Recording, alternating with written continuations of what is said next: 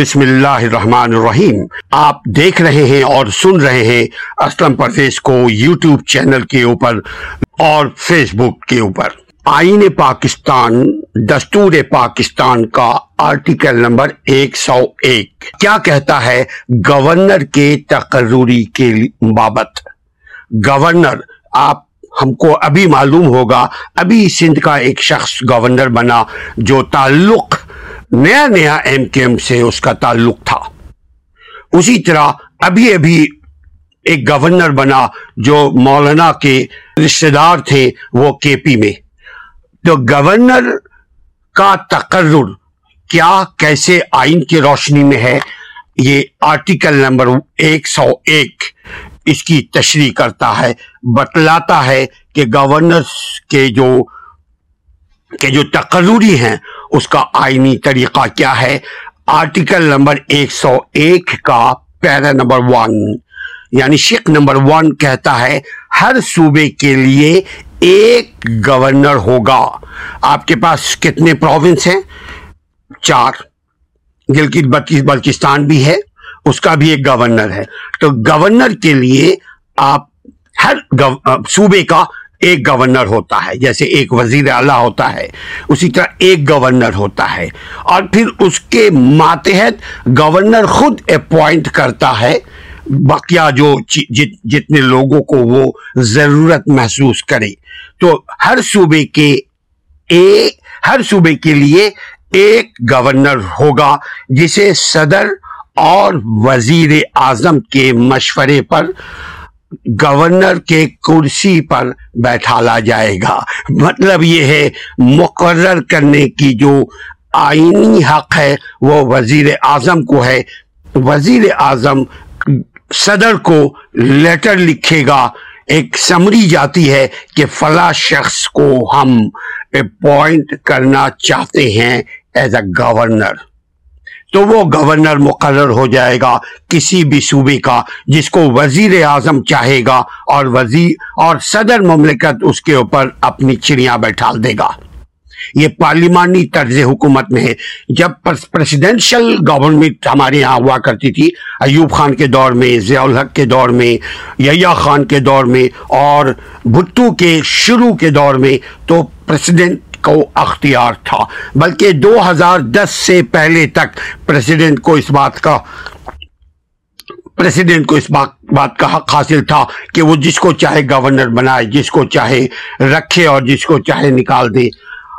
Fifty eight to بھی اگر آپ چاہیں، وہ بھی ایک ہمارا آرٹیکل آئین پاکستان کا ففٹی ایٹ ٹو بھی ہے کہ پریسیڈنٹ کے اختیارات، اس کو ختم کر دیا گیا اٹھارہویں ترمی میں گورنر کا تقرر وزیر اعظم کے مشورے پر صدر مملکت اس کا تقرر کرے گا گورنر کا اور ہر صوبے کا ایک گورنر ہوگا۔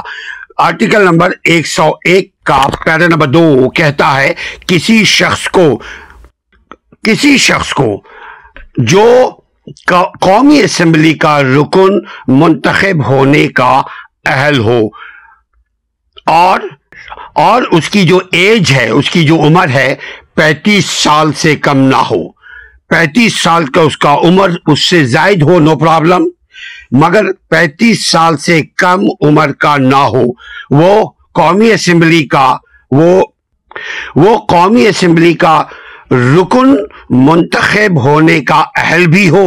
اس کی ایج تھرٹی فائیو یعنی پینتیس سال سے کم نہ ہو۔ اور اور وہ اسی صوبے کا رہائشی ہو، جس صوبے میں اس کو گورنر بنانے جانے کا وزیر اعظم نے فیصلہ کیا ہے۔ کسی صوبے کا گورنر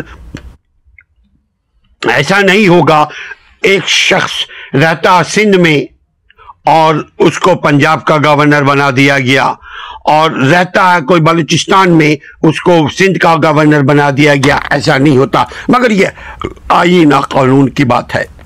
آرٹیکل نمبر ایک سو ایک کا پیرا نمبر تین کہتا ہے کہ گورنر صدر کی پریسیڈنٹ کی خوشنودی حاصل کرنے تک اپنے عہدے پر فائز رہے گا۔ میں پھر بتاؤں، خوشنودی کا مطلب چمچا گیری نہیں ہے۔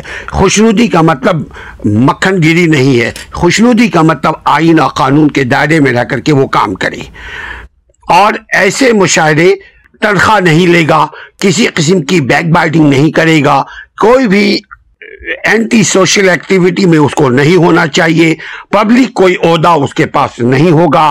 گورنر کا بالکل ایسی جیسے ہم ہنڈریڈ آرٹیکل ون ہنڈریڈ میں اٹارنی جنرل کے لیے کسوٹی بیان کی تھی۔ اسی طرح آرٹیکل نمبر ایک سو ایک کا پیرا نمبر تین کہتا ہے کہ گورنر صدر کی منشا کے ساتھ وہ گورنر کے عہدے پر رہے گا اور کسی قسم کا کہیں اور سے کوئی تنخواہ نہیں لے گا، کوئی مالات نہیں لے گا، کوئی بینیفٹ نہیں لے گا۔ صرف وہی ہے، لے گا وہ جو آئین نے، قانون نے اس کو دیا ہے اور وہ صدر کے تھرو لے گا۔ اس لیے کہ گورنر جو ہوتا ہے، وہ صدر کے ماتحت ہوتا ہے آئین کے تحت۔ گو کے پارلیمانی نظام میں اس کو وزیر اعظم منتخب کرتا ہے، لیکن اس کے باوجود ایک پینل ہے، صدر کا وزیر، صدر کا اور گورنر کا ایک کوارڈینیشن ہوتا ہے، ایک تعاون ہوتا ہے۔ آرٹیکل نمبر ایک سو ایک کا پیرا نمبر چار کہتا ہے کہ گورنر، صدر کے نام اپنی دستخطی تحریر کے ذریعے اپنے عہدے سے مستفی ہو سکے گا۔ اگر وہ یہ، اگر اس میں، پھر میں بات کروں گا، اگر اس میں اخلاقی جرت ہے۔ اگر غلط کام کہیں ہو رہا ہے، اگر اس کے صوبے میں قانون شکنی ہو رہی ہے اور وہ بے بس ہے، وہ یہ سمجھتا ہے کہ وہ ان حالات میں اپنے عہدے کی کو نہیں انجام دے پائے گا، اپنی ذمہ داری کو نہیں انجام دے پائے گا، اپنے عہدے کو نہیں انجام دے پائے گا، تو وہ عہدہ اپنا چھوڑ سکتا ہے۔ لیکن عہدہ چھوڑنے کے لیے وہ جو ریزگنیشن پیش کرے گا، وہ جو ریزائن پیش کرے گا، وہ کرے گا صدر کے نام۔ گو کے منشا ہے وزیر اعظم کے تھرو وہ بنتا ہے گورنر وزیر اعظم کے تھرو وہ شخص بنتا ہے گورنر جو قومی اسمبلی کا ممبر ہونے کا اہل ہو، جو کرپٹ نہ ہو۔ گو کہ ہمارے ہاں کرپشن تو کہا جاتا ہے بقول ہمارے سیاست دانوں کے کہ کرپشن کوئی چیز نہیں ہے۔ جتنا چاہو کرپشن کرو، جس کی طاقت جتنی ہے، اتنی لاٹھی برساؤ، یہ اس کا حق ہے۔ صرف بیچاری عوام ہے جو کرپشن کرے تو جیل میں جائے۔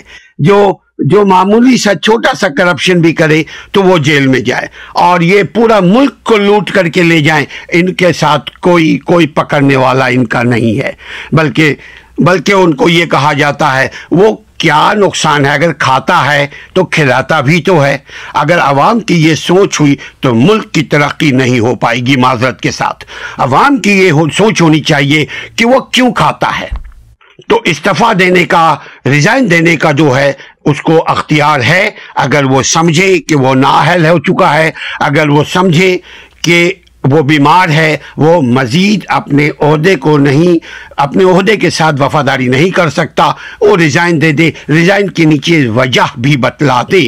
آرٹیکل نمبر ایک سو ایک کا پیر نمبر پانچ کہتا ہے، صدر کسی گورنر کے کارہائے منصبی کی کسی ایسے اتفاقی صورت میں جس کی بابت اس حصے میں حکم وضع نہ کیا گیا ہو، انجام دہی کے لیے ایسے احکام وضع کر سکے گا جو موضوع سمجھے۔ یعنی صدر یہ سمجھتا ہے کہ یہ یہ جو پریسیڈنٹ ہے پریسیڈنٹ یہ سمجھتا ہے، یہ جو گورنر ہے، یہ آئین قانون کے خلاف کام کر رہا ہے۔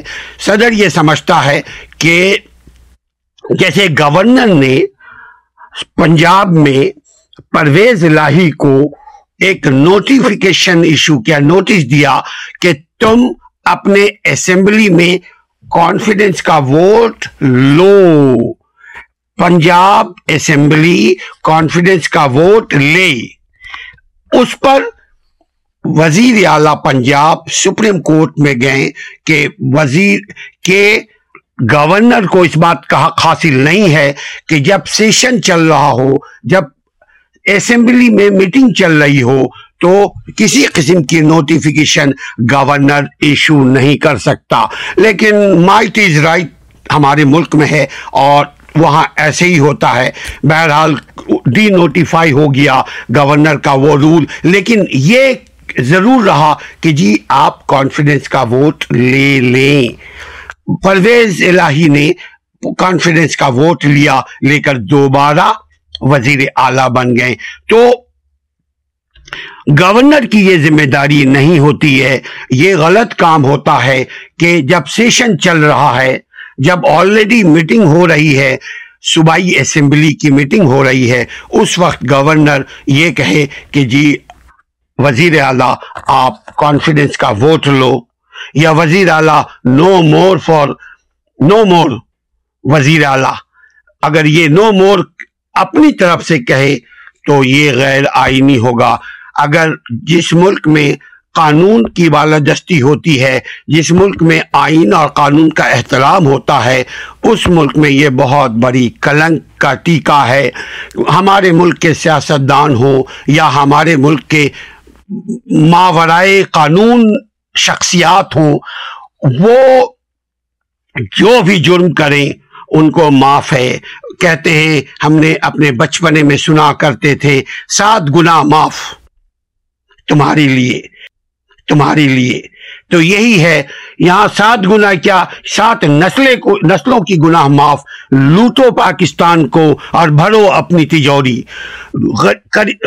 کنگلا کر دو، پاکستان کے عوام کو اور اپنے بچوں کو ارب پتی خرب پتی بنا دو۔ ہمارے ملک میں یہی نظام ہے اور یہ نظام اس وقت تک تبدیل نہیں ہو سکتا جب تک عوام اپنے ذاتی نظام کو تبدیل نہ کرے۔ یعنی عام عوام جھوٹ نہ بولے سماجی کرپشن میں مبتلا نہ ہو۔ آپس کی جو برائیاں ہیں، معاشرے میں آپ دیکھیں گے، عوام کے سے عوام آپس میں لڑائی، جھگڑا، دنگا، فساد، اگر یہ کام نہ کرے تب ایک قوم بن سکتے ہیں۔ جب آپ قوم بنیں گے تو آپ آپ کے ساتھ کوئی ظلم زیادتی نہیں کر پائے گا۔ یہ تھا article number hundred and one. About appointment of governor اور ایسے ہی معلوماتی آپ ویڈیو کو دیکھتے رہیے تاکہ آپ کو کوئی سیاستدان بے وقوف نہ بنا پائے، آپ کے ساتھ کوئی قانون شکنی نہ کرنے پائے، چونکہ وہی قومیں ترقی کیا کرتی ہیں جن کو جن کا آئینی اور قانونی حق معلوم ہو۔ اپنا اور اپنے قانونی حقوق کا خیال رکھیے، ہمارے چینل کا بھی خیال رکھیے۔ السلام علیکم ورحمۃ اللہ۔